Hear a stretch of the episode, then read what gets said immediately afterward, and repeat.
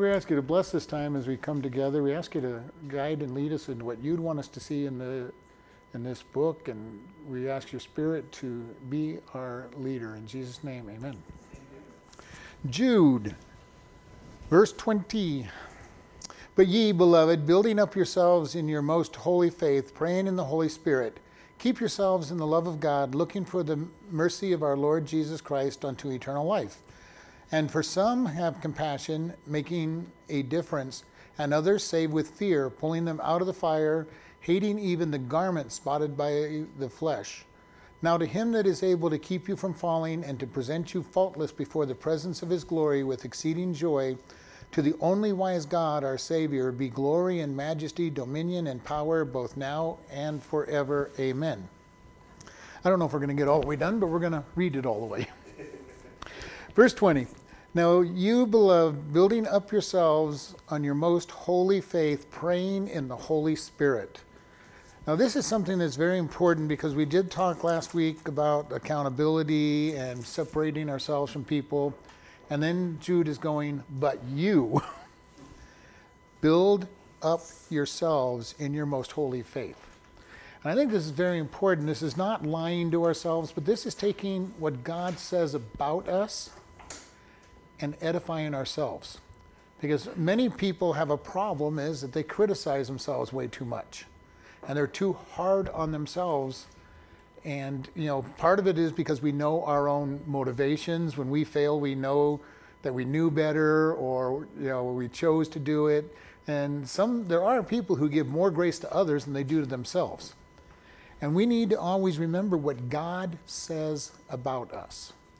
And this is one of the things that I really want us to know. And we've done this series on the 53 things that happen to you when you get when you get saved, and, and we play lots of songs on, about, uh, you know, talking about what God has done for us. And I think this is very important. When we're having trouble, are we really putting ourselves down or are we admitting that God says we're loved, we're perfect, we're righteous, we're His children, or are we trying to totally rip ourselves apart and make, a, make us feel really bad? And some people do it because they feel like they've got to pay for their sins and be miserable. And you know, the misunderstanding of who God is is a pretty big deal in our lives. And we need to really understand that God loves us. And his love for us is such that he wants us to be able to rest in his love and rest in his righteousness and be hidden in him and be seen as perfect. And we need to quit judging ourselves by what we think about ourselves and go into what God says about who we are. And really start to believe what He says. And the more we believe it about ourselves, the more we'll be able to give it out to other people because if it's true for us, it's true for them as well. And this is all of where we're, where we're at. And it says, praying in the Holy Spirit. Now, if you're in a Pentecostal church, that they'll tell you that that means praying in tongues. I'm just going to tell you that you just let the Holy Spirit guide and lead you. All right? If you pray in tongues, great. It's something that I don't think is so wonderful. I pray in tongues every once in a while, and it's not that big a deal. All right? I would rather pray in, in words that I know than a bunch of stuff that I have no idea what I'm saying. And it doesn't matter, but I know that when I want to pray seriously to God, I want the Holy Spirit being the one that that is guiding my prayer. And this is something that is very, very important. It says, keep yourself in the love of God. And so this word for keep, and this isn't actually, most of the time when we read the word keep, it means guard. But in this particular case, it says, keep in the state in which you are. All right? They're not just guarding yourself, you're keeping yourself in what God says you are. And this is important. When we know what God says we are, then we just keep ourselves in that place and quit trying to argue ourselves out of who God says we are. All right? And don't let anybody else argue you out of who God says you are. You know, this was Job's problem. God said he was perfect, and he had friends telling him, You're a terrible, miserable sinner because you wouldn't have suffered like this if you were, if you were a good person. Don't let anybody argue, but more importantly, don't let yourself argue you out of who God says you are. And this is why it's important to understand His grace, His mercy, our, our, His justification of us. And the fact that He is sanctifying us now does not negate His justification of us. All right? God says we're perfect, and because He's making us who He says we are, does not negate the fact that He says we're perfect.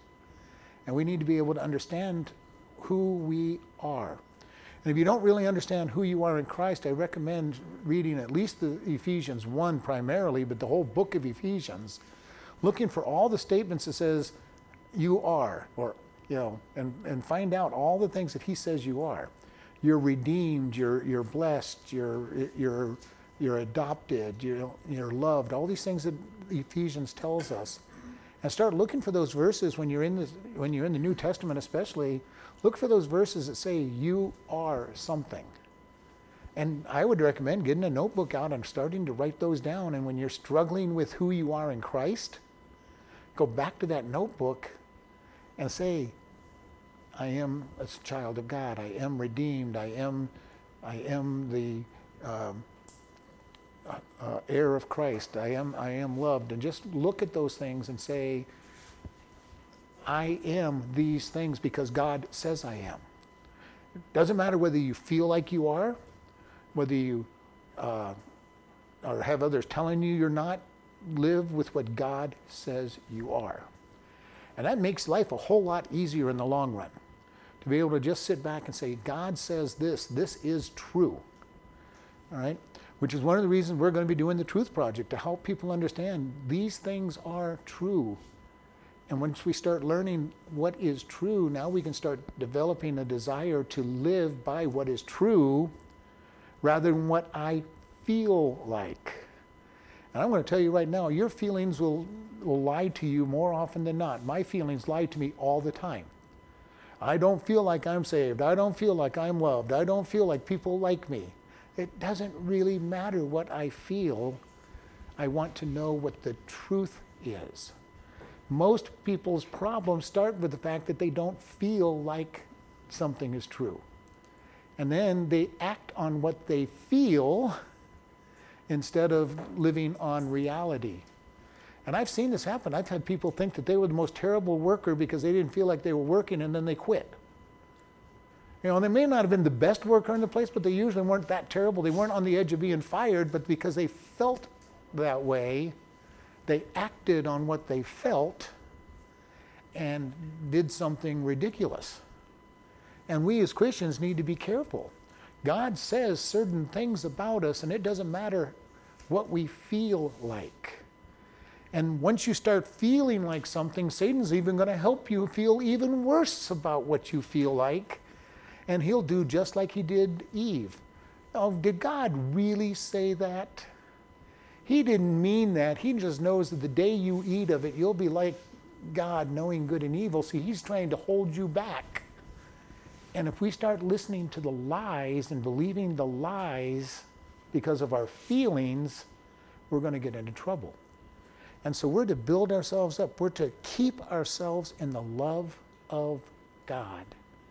For God so loved the world that he gave his only begotten Son, that whosoever believeth in him should not perish, but have everlasting life. That was just that statement alone. God loved me enough to die for me. And all he says, if I believe, I'm saved. And when Satan attacks me and says, well, you didn't believe well enough, or you didn't, you know, you're not good enough, you're not this, you're not that, I can go back and say, God says all I had to do was believe and He was going to do the work. And these are the things we need to understand. Are we building ourselves? Are we edifying Him? And then looking for the mercy of our Lord Jesus Christ unto eternal life. I don't know, do you really truly understand the scope of mercy? you know, and most people don't. You know, we, we have this idea of mercy that is kind of really foreign, but you know, mercy is knowing that I'm guilty and asking to not get what I deserve. All right? Grace is getting what I don't deserve, but mercy is don't give me what I'm deserving. I deserve to be thrown away, you know, locked away and have the key thrown away.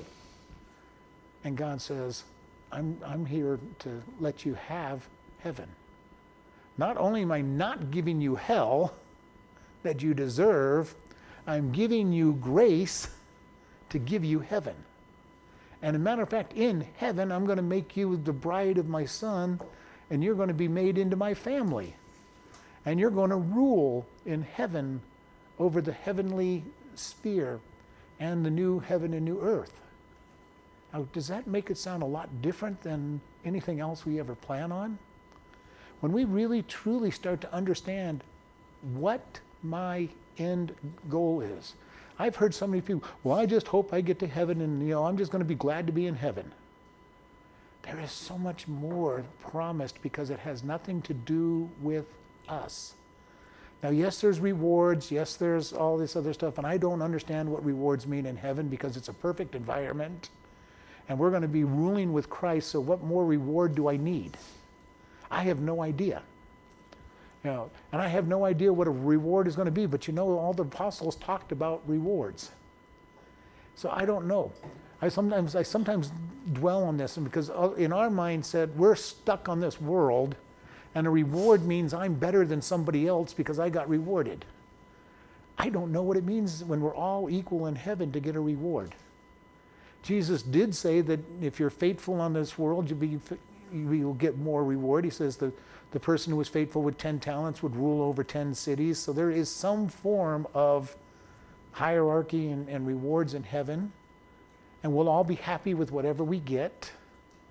But at the same time, our authority and power is much greater than we even anticipate because of the grace of God and His promise. And this is what we need to keep in mind. What does it mean? I don't really think about heaven a lot because I can't even comprehend what heaven is going to be like. All I know is it's going to be better than anything I can think of, and I've got a very limited imagination, so it's not much to get better than my imagination. Now, some of the great, great artists and, and you know uh, people that are good with fantasy, I need to find out what they think it's going to be like, and then I'll know what it's better than. you know, for me, I just know it's better than anything I can think of, and that's not hard to do. You know, because I think in terms of ruling and cities and those type of things, and it'll be much better than anything I can think of. And what is it that we're looking at? Are we looking at His mercy? God's mercy, His grace you know, in the bulletin, back of the bulletin today, I go, learn as much about God's grace as you can possibly learn. I think knowing God's grace is a wonderful thing for us to do, is to be able to fully understand grace. And we'll never fully understand grace. Getting everything that we do not deserve, getting it freely given to us. He's up there in heaven with a perfect environment saying, This is all yours. I'm giving it to you. I'm, you know, one of the great examples of grace that we saw, saw in the scriptures is when David said, Is there a, a uh, son of Jonathan that I can bless? And he went out and found Mephibosheth. And he brought Mephibosheth into the palace and said, You are a prince. The guy couldn't even walk. His, his feet were broken when they ran off with him to try to help him. And he brought him in and said, You are a prince. You eat at the king's table. You are, you're going to be clothed by the finest uh, tailors in the place. You're going to, and he didn't even have responsibilities. He was just made a prince and he had every benefit. That is just a glimpse of what we have. We're going to go to heaven be clothed in the best clothes that we can and have beautiful home, suite of rooms, and be able to eat at the king's table. And who knows what else will be involved, but God says, This is your lot in heaven. And you don't deserve any of it, but I am making you get, get this special treatment. His mercy and His grace. And we need to really start understanding this because we get locked into how can I, what can I do to earn heaven? What can I do to earn some good with God when I get to heaven? And it's easy because we are in the flesh and we think in those terms. We have a hard time understanding unconditional love. We have a hard time giving unconditional love because we can't. And a lot of parents will like to say, well, I love all my kids equally. It's a lie. You know, every parent has some favorites in their kid, and they, you know, because we are natural. We shouldn't, but we do. You know, now we may still treat them all as equally as we possibly can, but you know, there's some that you like better than the others, and there's some you're going, you are so stubborn. I can, you know, I wish you weren't my kid, maybe, but hopefully you don't say anything like that. You know, and you're so you're so nice and kind. I love having you around. You know, we want to be very careful about that, but we don't understand unconditional love. And the longer we walk with God, the more we can begin to understand unconditional love. But we're never even going to understand that objective love that God has, unconditional love, where God says, I love you no matter what. And his love expresses all the way down to those that have rejected him. He doesn't stop loving them. Again, go back to John 3:16, for God so loved the world. He doesn't look, so love Christians. He doesn't so love those who are doing good things. Because God so loved the world. And his love is so great that he died on the cross for even those that he knew were going to reject him. That is hard to imagine. That his love said, I know you're going to reject me, but I'm still dying for you, and you could be able to come to me if you really wanted to. His mercy, his grace is so much deeper than anything we can possibly imagine. And it's saying, looking for the mercy of our Lord Jesus Christ unto eternal life. Absolute, perfect life for eternity.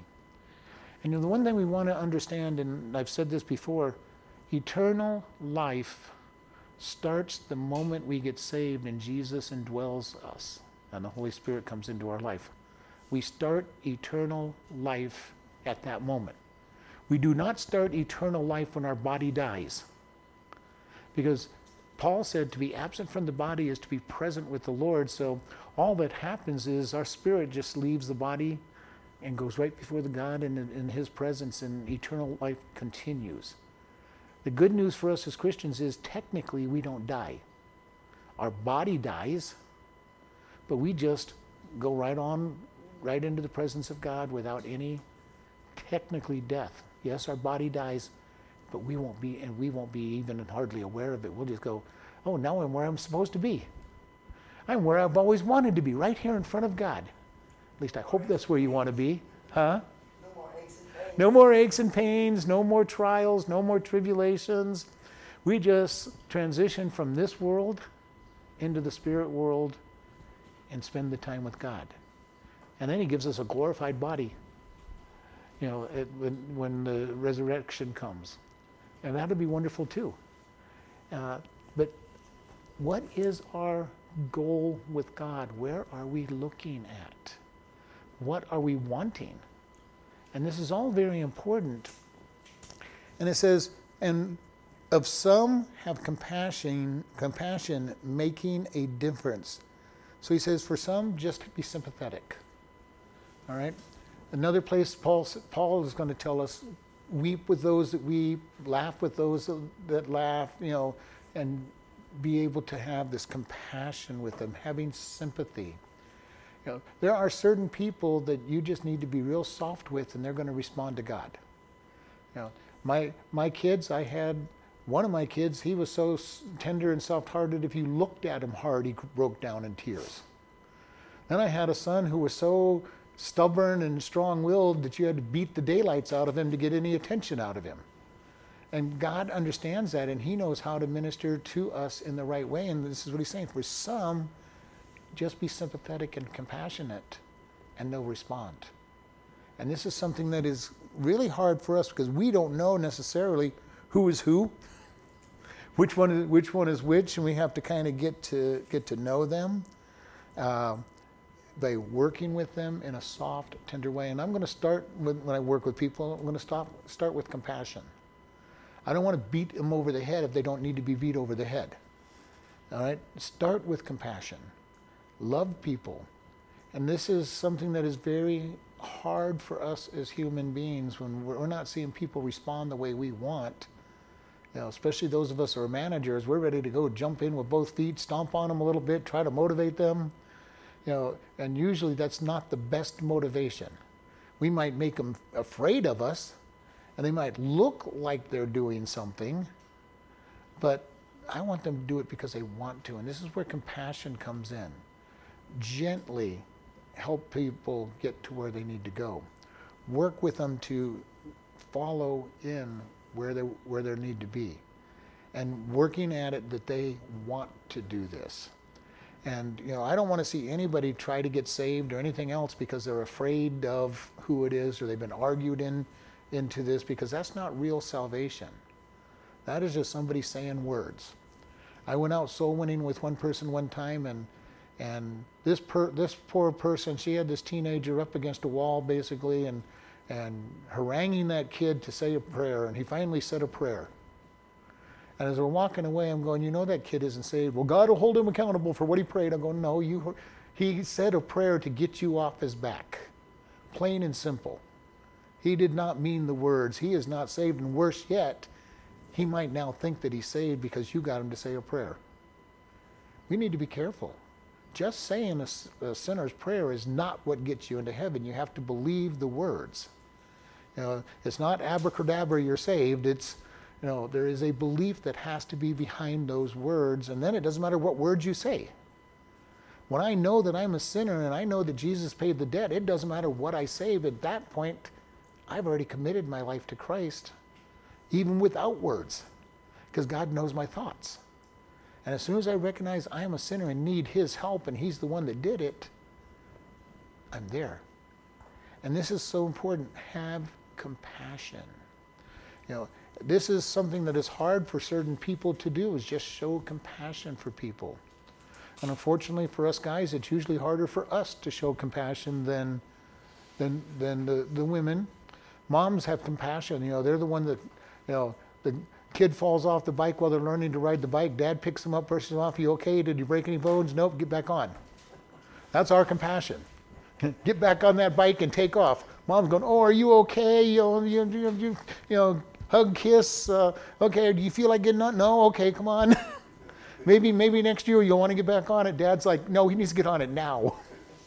you know, uh, both of those are a compassionate, a sign of compassion from two different perspectives, though because there is that need for a, a, soft tenderness that says, get back up, get back on. And there is that side that needs just that love and love and hugs and, and kisses and all that other stuff that goes with it. But we need to have compassion in all of the ways that compassion is, is shown. And this is what we need even in a church. When somebody falls into sin, how do we react? Are we judging them, making them feel bad that they fell into sin, which they're probably already feeling bad in the first place, if they're truly God's child, and then we pour salt in their wounds? Not much compassion there. Or are we lifting them up and edifying them and say, you know what? God says you're perfect. Get back up on your feet and let's go forward. Let's forget about the past and move forward. And this is where it is so important for us because we judge ourselves too much you know, and keep ourselves, and we judge others. And as I said this morning, a lot of that judgment is to make me feel better. If you're worse than me, I feel better. What a sinful way of acting. But it is the way we, ha- we act so often. If I can make these other people look really bad, then I'll look really good in comparison and I'll feel better about myself and, and others will feel better about me because that person's so bad and they'll see how good I am. Now, they might just see how good you are. in reality. and we want to be very careful this. Then he goes, and others save with fear, pulling them out of the fire, but having uh, hating even the garment spotted by the flesh. There are people that need to be saved by fear. The fear of judgment, the fear of hell. And I've said this many times when I've been when preaching sometimes when it comes really heavy and people and I'm going and many people are going to say that I'm scaring people into heaven and you're absolutely right. If you need to be scared into heaven, I'm willing to scare you into heaven. I really am Now, I won't do that with kids and everything. I worked with kids all my life, and I'm not going to scare a kid into heaven because that doesn't work. But, you know, when it comes to adults, I'm more than willing to scare an adult out of hell and into heaven. That's not a problem. And here he's saying, with others, save with fear, pulling them out of the fire, pulling them right out of the fire of hell that they're, that they're feeling with their toes dangling over, over heaven. Spurgeon gave a great message in, in his day sinners in the hands of an angry God. And he talked about God letting them dangle over hell and feeling the heat of hell so that they would be motivated to repent.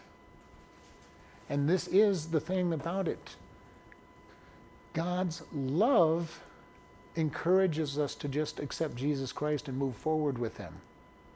But there is the ultimate punishment. If you reject God, you are going to hell, and that needs to be brought out to people as well. That God wants you to choose just gentle love. But He also says there is a destiny that you don't want to go and visit. You know, and I've heard so many people they joke, "Well, I'm, you know, when I die, I'm going to go in hell and have parties with my friends." I go, "You don't understand hell at all.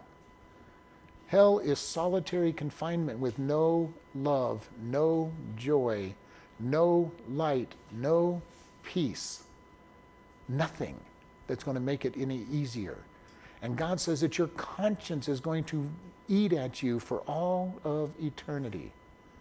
Now, if you've ever had a problem with your conscience, even for a short period of time, can you imagine if it was not to be ever quenched for all of eternity? There's times when I've done something wrong and I feel so guilty, and you know I can repent and get get past it. But when people are in hell, they will never get past the, that conscience pricking at them for all of eternity. That would be bad enough. Yeah, we don't really have it now, but it becomes more apparent. Well, we have it now. This is what keeps us from, and even many people have seared their conscience because God says we know right from wrong from, from because it's built into us. And then others have seared that conscience by doing so bad so many times. And if you've ever had a besetting sin, you kind of understand what that is. When you first did, first couple times you did it, it really, I probably shouldn't be doing this. It's not right and you keep doing it, you keep doing it, after a while you don't think about it being wrong anymore, you just you're doing it. All right, so you have seared your conscience, but God is not going to allow you to sear your conscience in, in hell. And He's going to take away all of the things that are make you good. You're, he's going to take away love. He's going to take away the, the kindness. You know, and even those people who think they're in situations where there's no love, no kindness, in reality, there's usually somebody who's being kind to them, somebody that loves them.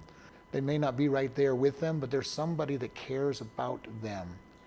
And in hell, there won't be any of that, any way to soften the blow. And then God says it's an eternal burning fire that you don't burn up in. And if anybody's ever burnt themselves, imagine that you cannot pull your hand out of that fire, you know, or away from whatever burned you and it's going to burn for all of eternity. And you never get consumed. So your hand would be in that fire and have to stay in that fire and not ever be burnt up. This is the picture of hell is so horrendous and so harsh that I hate to even think about it, but yet at the same time, that's what it takes to motivate some people to understand what hell is. And whenever I talk to people and I'm witnessing to people and they joke about hell, I go, let me tell you what God says hell is. You think you're joking about it. It is not a joking matter. This is what hell is. And, you know, it's not something you're going to want. And it's kind of very funny because in the prison, the worst thing they can do to a prisoner is put him in solitary confinement. Now, that's about the, you know, you get put in a cell by yourself where you're not talking to anybody. Those guys all of a sudden want to talk to guards once in a while because the guards are the only ones they see. And they're willing to talk to guards. And the guards are doing their little rounds and don't have a lot of time to talk to them. You know, and yet people are thinking that, you know, well, hell's not going to be that bad. Hell is an eternity of solitary confinement, and then add pain on top of the solitary. Now, this is something that is very, very serious. And he's saying, with some, pull them right out of the fire. You know, rescue them, pull them out of that fire, and preserve them from that penalty. And then he says, hating even the garments spotted by the flesh. Not by fire, not by flame, spotted by the flesh. What does that mean? Our flesh is sinful. All right? And this is the thing that we have to fully understand because even for many of us that are Christians, sometimes we think somehow I can do some good things. If I serve God just right, and I do just the right things that God wants me to do, those are good. And if it's done in the flesh, it is not good.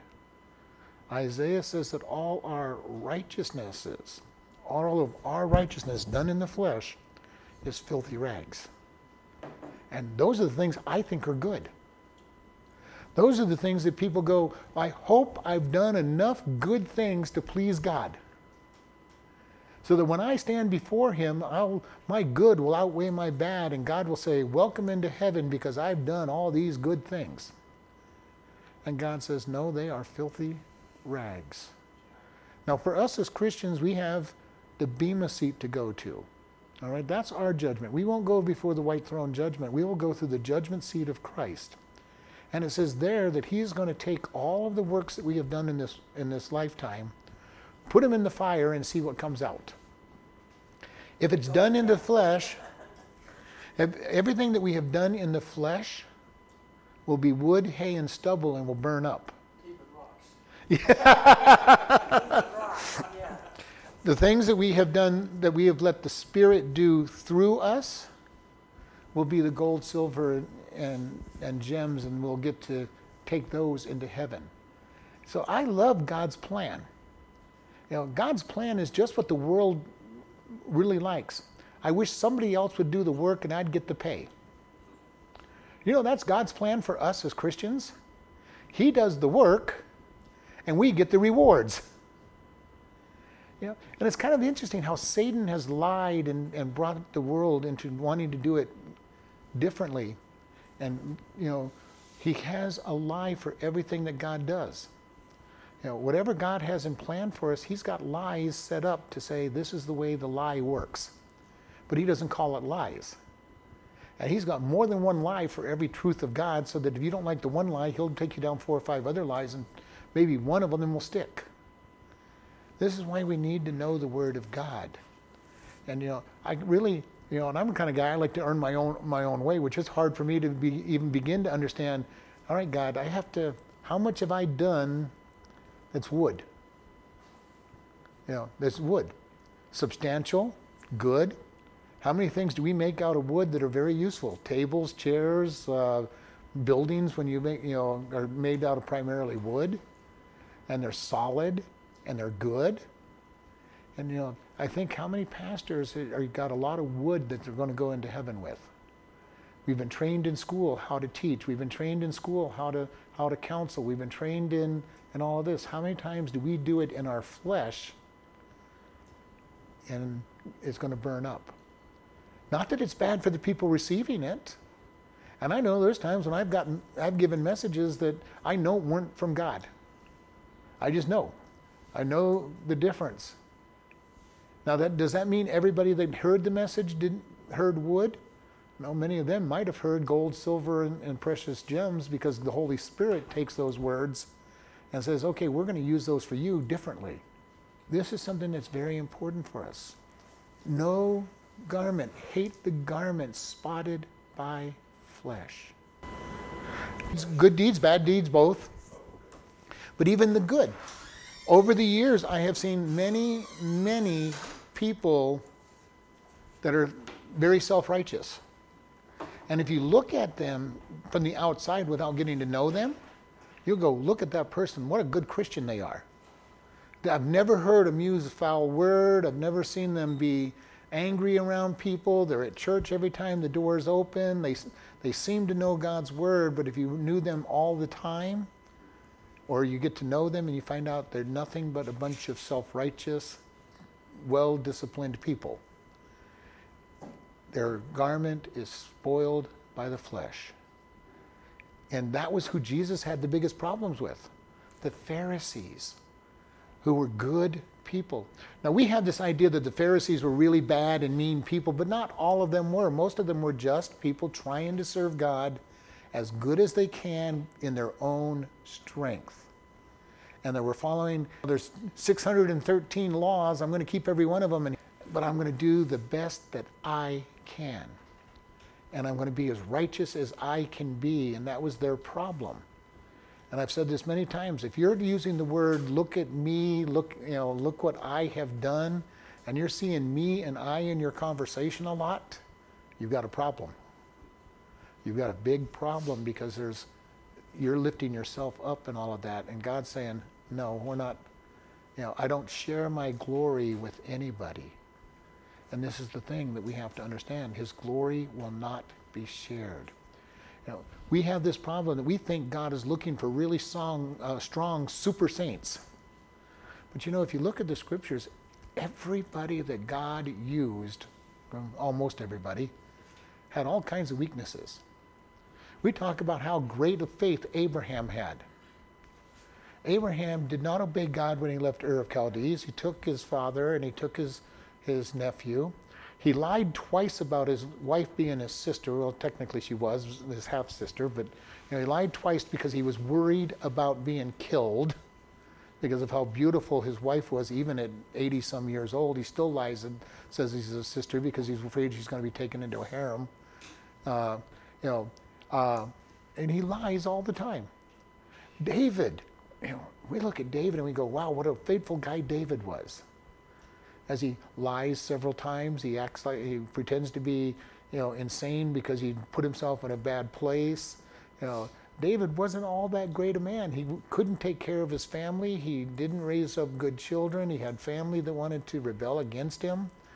And yet we raise him up and say, I want to be a David. Well, I don't think so. I might want to be what he ended up, but I don't want to be what he went through to get there. You know, we need to be very careful about who we look at and say, that is who I want to be like. yeah, peeping Tom, yeah. but, you know, we want to be very careful because part of what gets people to be as great as they are is all the trials and tribulations they went through to get there. And we need to understand if you really want to be what those people have, you're going to have to go through a lot of fire, a lot of trials. God is going to put you in the in the big pot and put a lot of heat on so that he can work out all the impurities in that fire. If that's what it takes for us to get pure, that's what he'll do. I don't, I don't know if I'm ever going to be that close enough to need that much fire.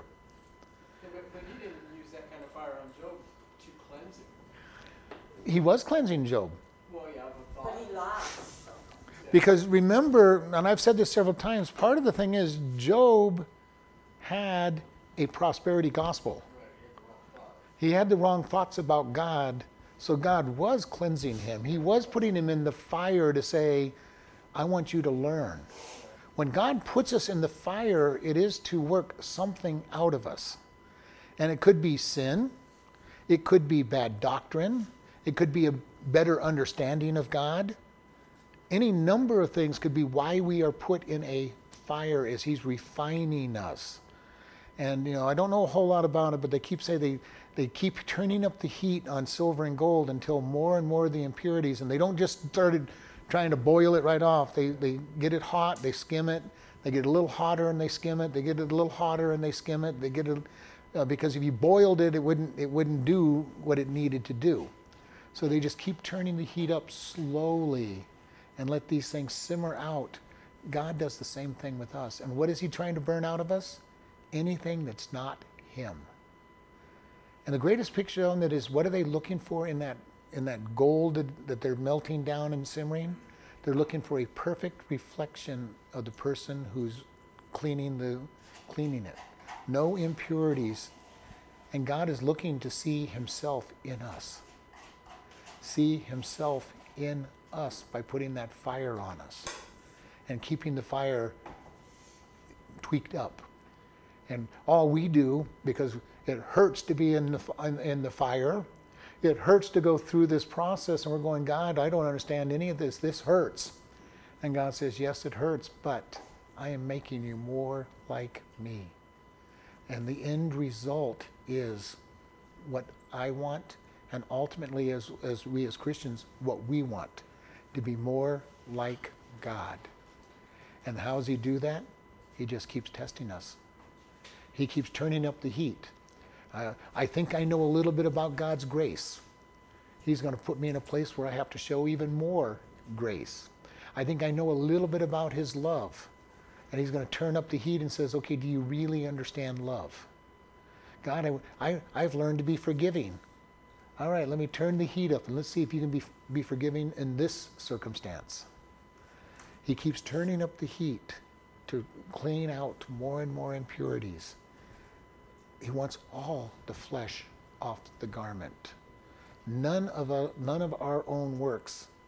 He says, I want to get rid of all these. I'm scraping them all off. I'm going to keep moving them off until there's a perfect reflection of me in that liquid, your life. And this is the beauty of it. When we fully understand what the trials are about, it makes the trials easier to go through. I'm not going to say they're easy to go through, but when I know that God is trying to perfect me and show me places where I'm not like Him, it makes it easier to go through the trial. I'm not going to say it's easy because it still hurts. It's still hard. It's still irritating. But at least I go, there's a goal, there's a reason. And this is what's important for it, because so those who aren't saved, all they're going, man, you know, life is terrible. You know, uh, or doesn't this ever end? Look at all the stuff I'm going through. You know, and it's like, all right, are you turning to God? Are you seeking God? And I hear it all the time from people. You know, everything just going wrong in my life. Uh, the, the, I hear everything go, comes in threes.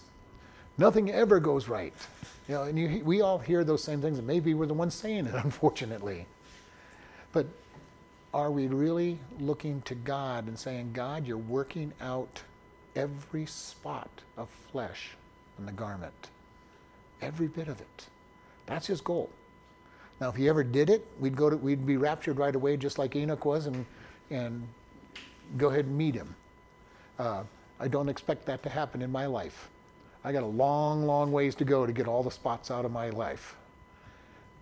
Our goal is to let him get those spots out of our life. No, no spots at all. Now, unto him that is able to keep you from falling, to present you faultless before the presence of his glory with exceeding joy. Note this one to him that is able. All right? It's not me who's able to keep myself from falling. Now, I like to think, you know, I'm strong, I can do this. But you know, one of the things I have learned is every time I think I'm strong and that I can do something, God makes sure that I get knocked down.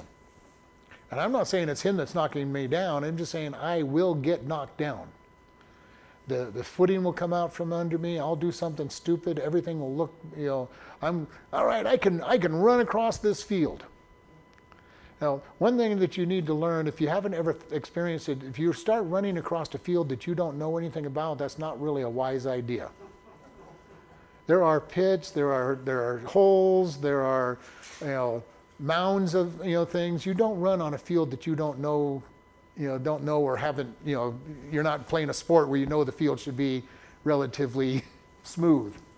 But I have heard people tell you, tell them, do not run the horse across an, a field, you know, because you don't know what's out there for that horse to trip on and, and, and get broken legs. You know, and this is what he's saying. To him who is able to keep you from falling You know, and this is so important because it is God that does it. He is standing right there. And, you know, I'm starting to understand this a lot more because my mom and my stepdad both have a hard time walking. And neither one of them like to use their walkers. And you'll watch them crossing the room and, you know, staggering and you know, almost stumbling. And, you know, you, you want to just, you know, I've, I've been up more often. When they get up, I get up, especially if they don't grab that walker you know, I don't know what I'm going to do, you know, especially if my stepfather falls down. Even though he's lost a lot of weight, he's still pretty heavy, but I'll try to catch him or try to get him down easy. God is saying, I'm standing right beside you. He is, and He is strong enough to make sure that we don't fall as long as we're letting Him stand there to help. And this is something that's very important. To Him, who is able to keep you from falling. And why? And to present you faultless. Oh, what a beautiful word that is faultless, without blemish and unblameable. But he will let us fall. Huh? He will let us fall. If we don't want to let take his help, he'll let us fall. If we want his help, he'll sit there and say, because that's what he says, now unto him that is able to keep you from falling. Now he's able to do it, but if I'm the kid saying, no, no, go away, I'm going to do it myself. I am going to learn to walk by myself as they fall flat on their face. I'm going to learn to ride this bike by myself. I don't want your help. I'm going to learn to walk without your help. And there are kids that push their parents away, even when they're learning to walk we don't want to be that kid with God. yeah. Because God will say, okay, fine, you don't want my help?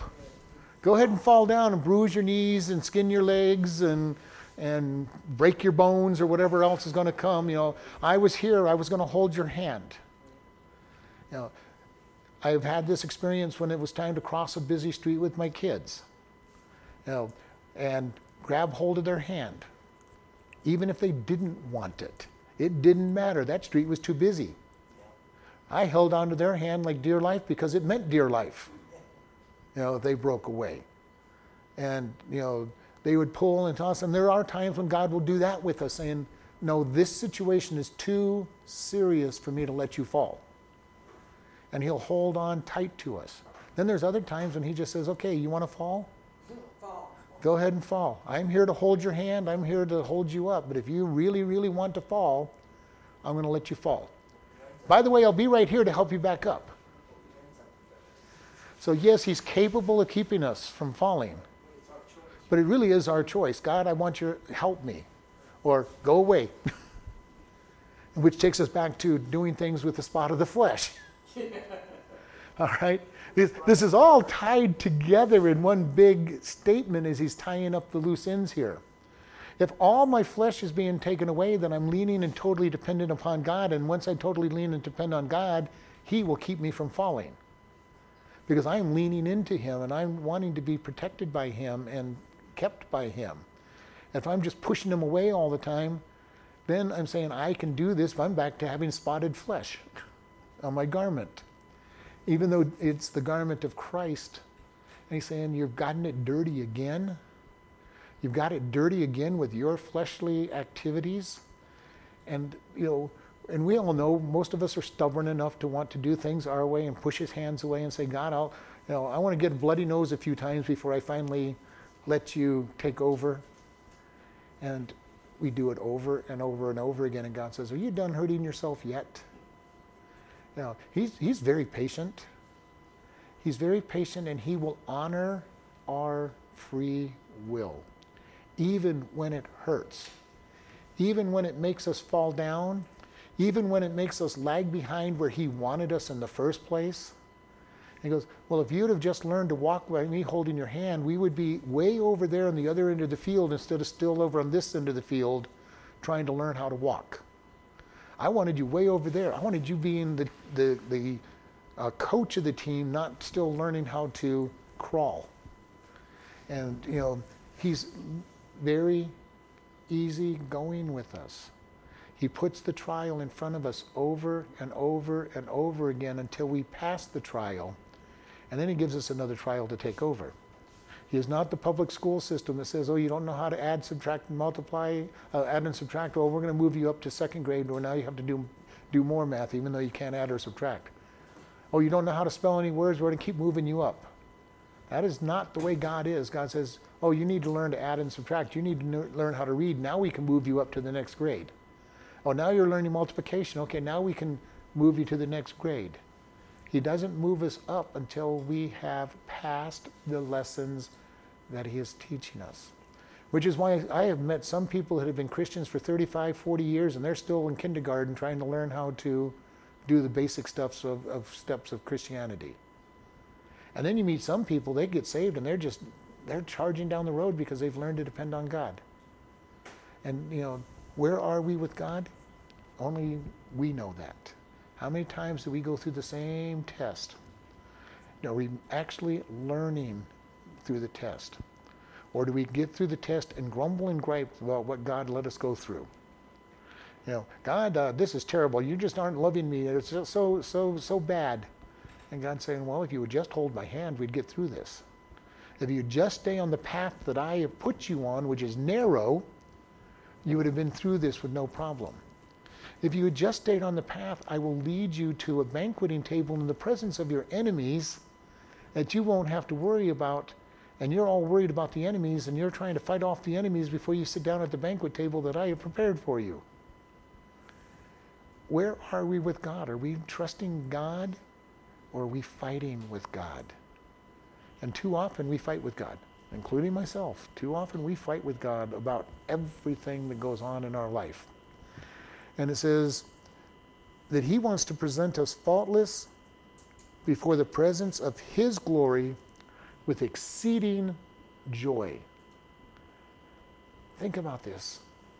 The Holy Spirit is the one that's doing the sanctifying. He's, he's looking forward to taking us before Jesus and saying, Here is your bride that has been cleaned up, made spotless, and is beautiful.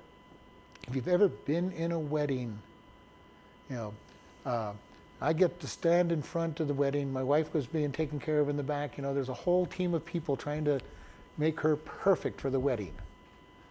You know, make sure that dress is just right, the hair is just right, the makeup is just right. And the guy stands up there, and the guy is knocked knocked off his feet just about when the bride comes down the down the down the aisle. His, the one that he always thought was beautiful has been made even more beautiful. The Holy Spirit is looking to present the bride of Christ with exceeding joy.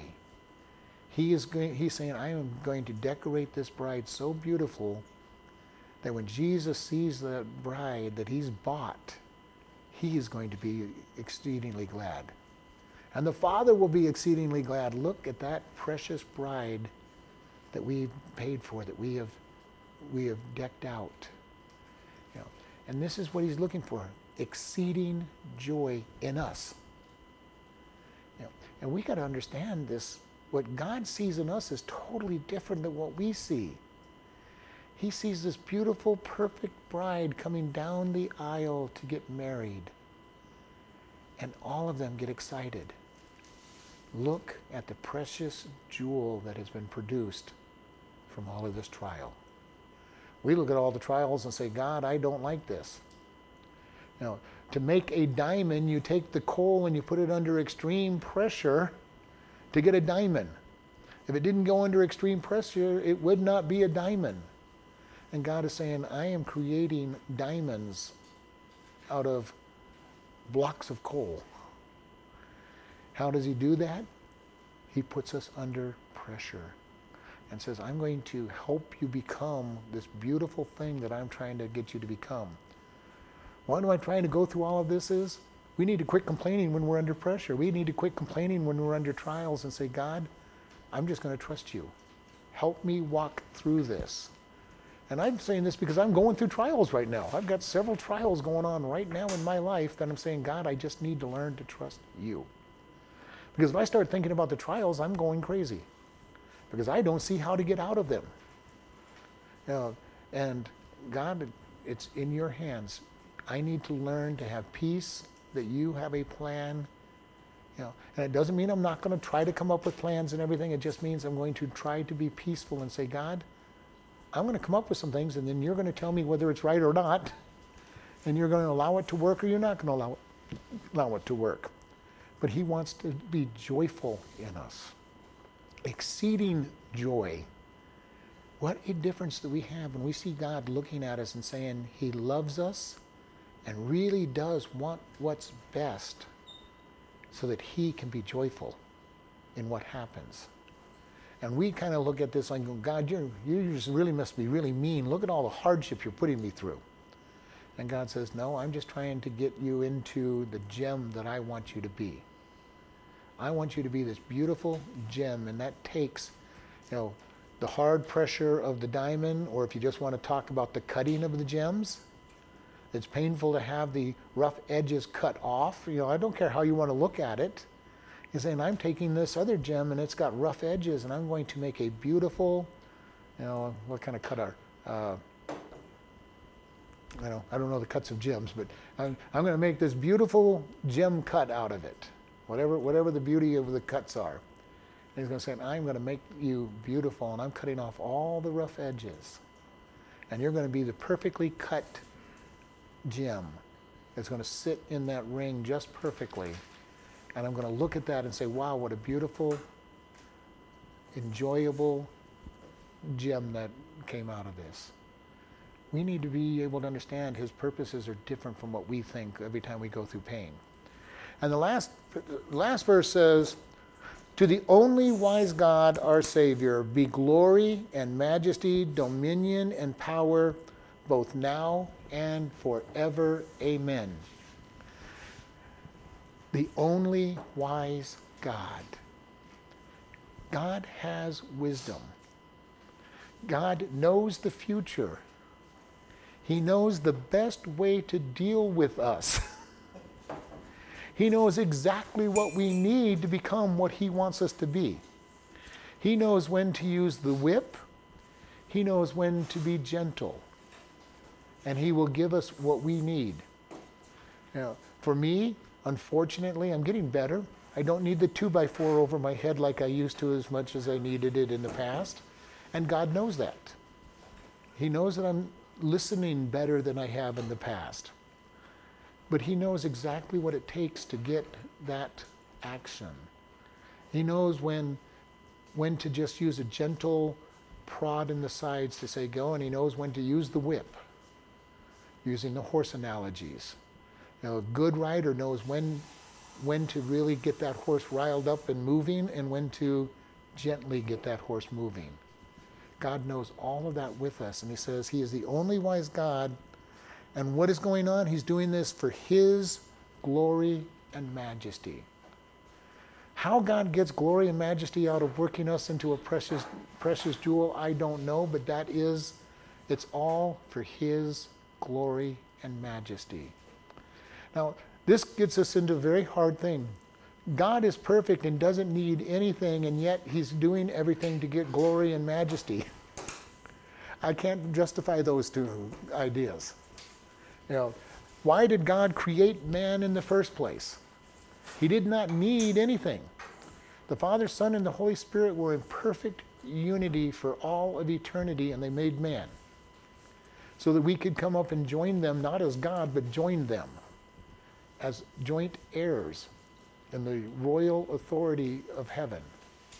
We are going to rule over the angels. We're going to rule over the new heaven and new earth. And God voluntarily wanted to do that so that he would have his glory and his majesty lifted up. I don't understand that. I don't understand how a God that doesn't need anything does, does everything so that he gets glory. Because he doesn't need it.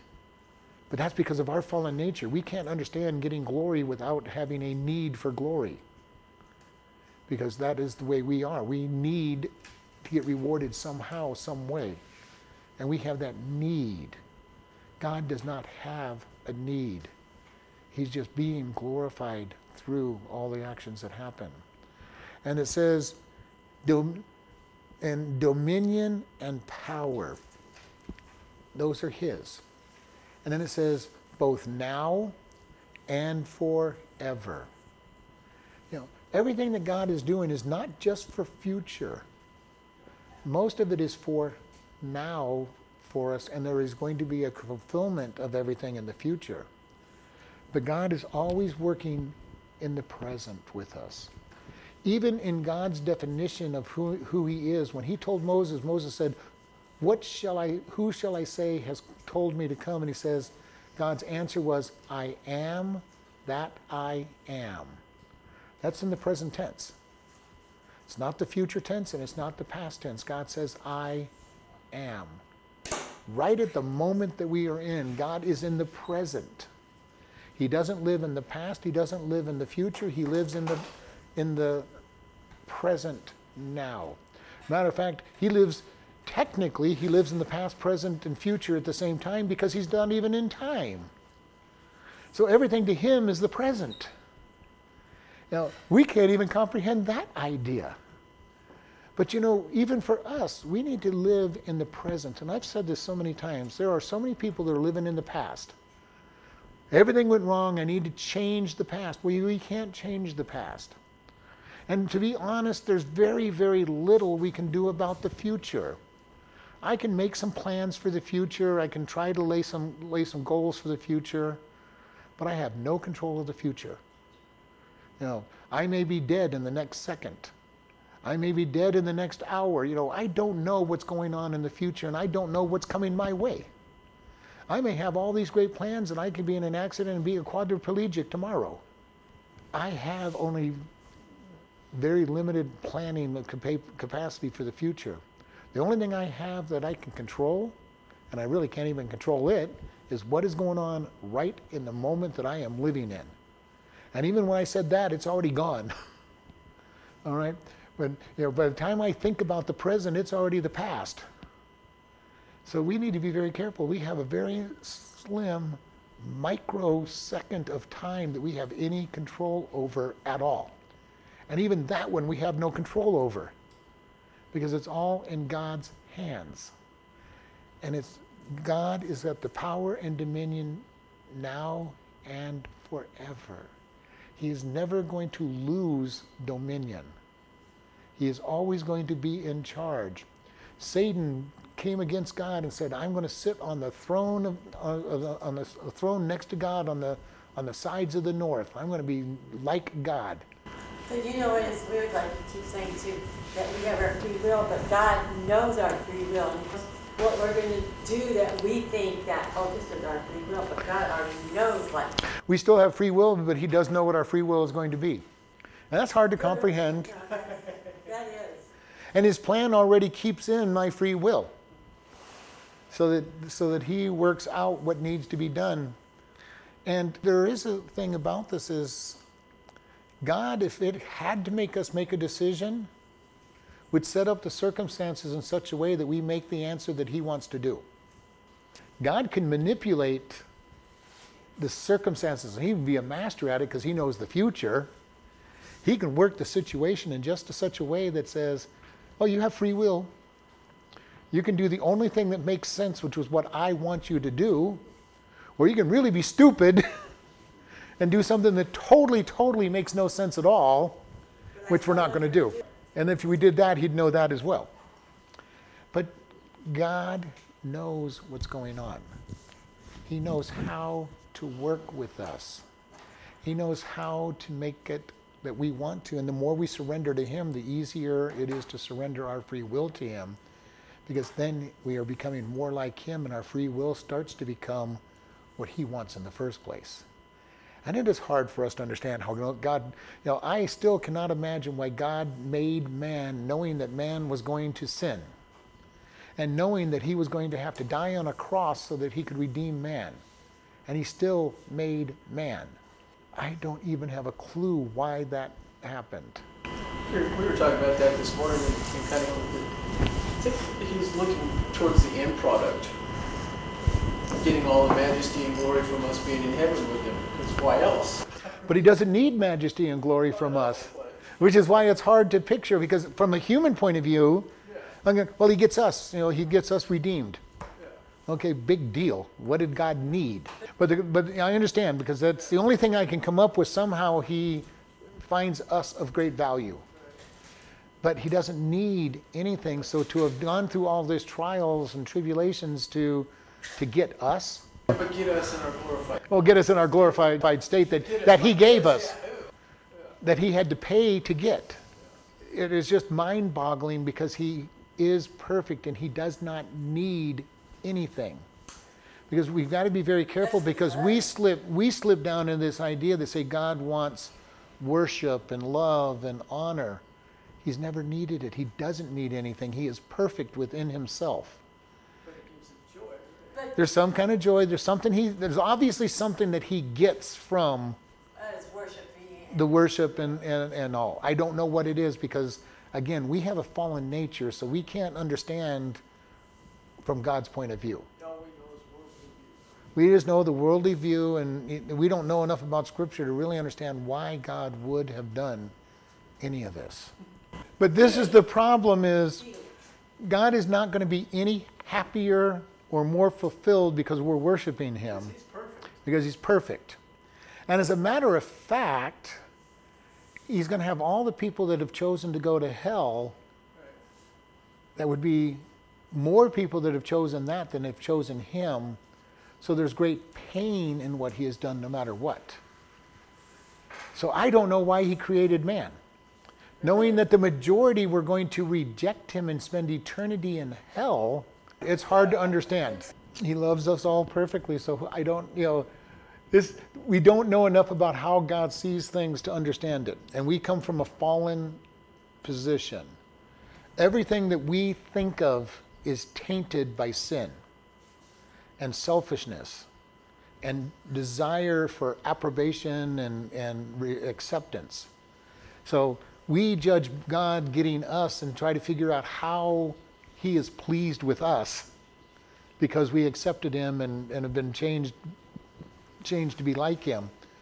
And we can't really fully understand it because everything we can come up with is tainted. This is the thing that we have to understand Jesus died on the cross. Yeah, to forgive all. He became sin. All sin was put on him on the cross. There is only one sin anymore after this, and that is to reject Jesus. So it doesn't matter what they do, what they don't do outside of accepting Jesus Christ or rejecting Jesus Christ. Now, because when they stand at the white throne judgment, they are going to be cast into hell because they rejected Christ and they are not wearing perfect righteousness in front of God the Father. So they're actually being sent to hell for all the good things they've done because it's not good enough to, to be perfect. Whereas we get to go to heaven for only one decision accepting Jesus. Now we get rewards for whatever, and again, I don't understand what rewards mean in heaven because my idea of rewards is look at all the good things I've done. You know, I'm better than all these other people because I've got rewards. I don't think that's our motivation when we get to heaven because we got a perfect mindset. We're, we're going to have some gifts, we're going to have some rewards, and what they mean in heaven, I don't know because the only thing that I have to judge rewards by is this earthly way of living. And I want as many rewards as possible to say I'm better than everybody else. Look, look how many times I won Employee of the Year, or I made this much money, or I did this, or I, you know, my kids all turned out good, or this, you know, you know. Uh, back in the day when I was young, everybody used to have these little pins for Sunday school, and you know, perfect attendance editions on them, you know, uh, and stars all over them, and I had plenty of those. I had plenty of them with perfect attendance, you know. But you're understanding what I'm saying is we get rewards, and we're going to have more rewards than we think in most cases. Because most of the rewards that we're going to have when we go to heaven are for all the things that we did just living for God without even thinking that I was doing anything. The times that you were kind to somebody or you did some service for somebody and you're just being nice or you, you, you said something nice to somebody or you built them up or you sent them a card, you know, saying we missed you and all these little things that go on and you're going all of this doesn't didn't seem to matter and they're going to get to heaven and saying i watched you i saw when you were nice to that person i saw when you were nice to me i saw when you when you served this meal. I was watching when you did whatever it was that you did. And I can tell you over the years, and think about the people that have touched you the most from the Christian walk. Usually, they weren't the things that really got you impressed is things that aren't really them being superstar. It's just they lived Christ in front of you, and you noticed it, and you were encouraged by what you saw from them. You know, very few people are, are ministered to by the superstar pastor that's making himself look good. It's all the people around that are being kind to you, that lift you up to encourage you. When you're down and they say, you know, God loves you. You know, God has a plan for you. We don't know fully what those things are. And, you know, I have seen more testimonies where people said, in the middle of the night, I woke up or I couldn't go to sleep, and I wondered if what that person had said was really true and then the Holy Spirit starts walking on, working on them, walking on them, working on them over and over again to say, believe, just believe, follow through with what you what you've heard, and you get to lead them to Lord without even knowing that it was you. You just did your thing and and and walked and talked and they got convicted by the Holy Spirit, and your words were just part of what got them convicted. And you may or may not know that that was what happened. Don't ever feel discouraged that you're not walking well enough with God. Just live with God. Speak His words. Be kind. Love one another. Show grace. And you may be surprised when you get to heaven about how many good things there are up in heaven for you to be rewarded over. And I can tell you more often than not, it's the simple things when I'm just being myself and people are going, wow, this is so great. You know, my favorite thing is, as I've told all of you, I just like to answer questions. I'm not trying to preach. I'm not doing. I just take the questions, answer those questions. I have more fun with those, and I think those are probably going to be where I get the reward most in heaven, is for having spent time just answering the questions people have, because that's what I love to do. You know, some of these messages might actually be rewarded. Some of them won't be. But you know, this is my job. Like I'm, a, I'm the teacher, and I've told I told a group of pastors one time, how many of us pastors have a bunch of wood, hay, and stubble because we get paid to teach on Sunday morning, Sunday night, and Wednesday night, whether we're ready to or not? Because we're paid. Everybody expects me to be here on Friday, you know, these the four Bible studies to teach. Now, hopefully, most of my studies are not wood, hay, and stubble. Most of them, I hope, are, are precious stones and silver and gold. But I know darn well that not all of them are. Because I'm paid to be here, I'm going to do it. Now, I'd be here even if I wasn't paid to do it because that's who I am. That's who I've always been. But you understand what I'm saying. What we do that is just honoring God is going to be great reward for us as we lift him up in front of people and more people notice than we than we expect. And I've heard this so many times when people said, "Nobody, nobody cares what I do. Nobody cares. Nobody's watching me." Well, they know you go to church, if you've ever said that you're a Christian, people are watching you. If you go around carrying a Bible, people are watching you. You know, they're wanting to say, "Is that person representing something different than I'm used to?" And they know that we're not perfect, and they know that, that they may be you know, trying to make us think that they're looking for perfection, but they know the difference. They're looking for a real person who is satisfied with life, and that God is helping them be satisfied. Lord, we ask you to bless this time that we had. Help us to learn to follow you and to trust in you and all that you do and to really understand you, that you have our best in, in your desires for all that we do. And we thank you in Jesus' name. Amen. Listening friends, do you know God? Not just know about Him. Today is the day to decide to become His child. God loves you, and Jesus came to die for your sins. In Romans 3:23, we are told, "For all have sinned and come short of the glory of God." We all have sinned. God says the penalty for sin is death. Romans 6:23 says, "For the wages of sin is death, but the gift of God is eternal life through Jesus Christ our Lord." We sin and deserve death and hell. However, Romans 5:8 says, But God commended his love toward us that while we were yet sinners, Christ died for us. God loves you so much, he died for us so that we can be forgiven and have eternal life. How do we do this? Romans 10 9 through 8 says that if you shall confess with your mouth the Lord Jesus and believe in your heart that God has raised him from the dead, you shall be saved. For with the heart man believes unto righteousness, and with the mouth confession is made unto salvation. Today is that day for you to come to God and truly know Him. Do you know Him? Do you want to know Him? Pray in your own words like this God, I know that I am a sinner and deserve punishment. I believe that Jesus died to pay my sins. Forgive me and help me to turn from my sins and to live for you. If you have asked this of God and truly believe you are God's child and part of, of His family, we encourage you to do these things. First, tell somebody that you are saved.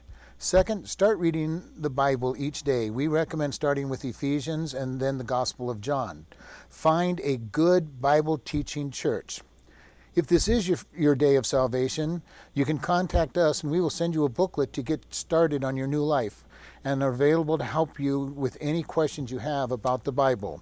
You can contact us by email at office at chloridebaptistchurch.com or by mail at Chloride Baptist Church, P.O. Box 65, Chloride, Arizona 86431.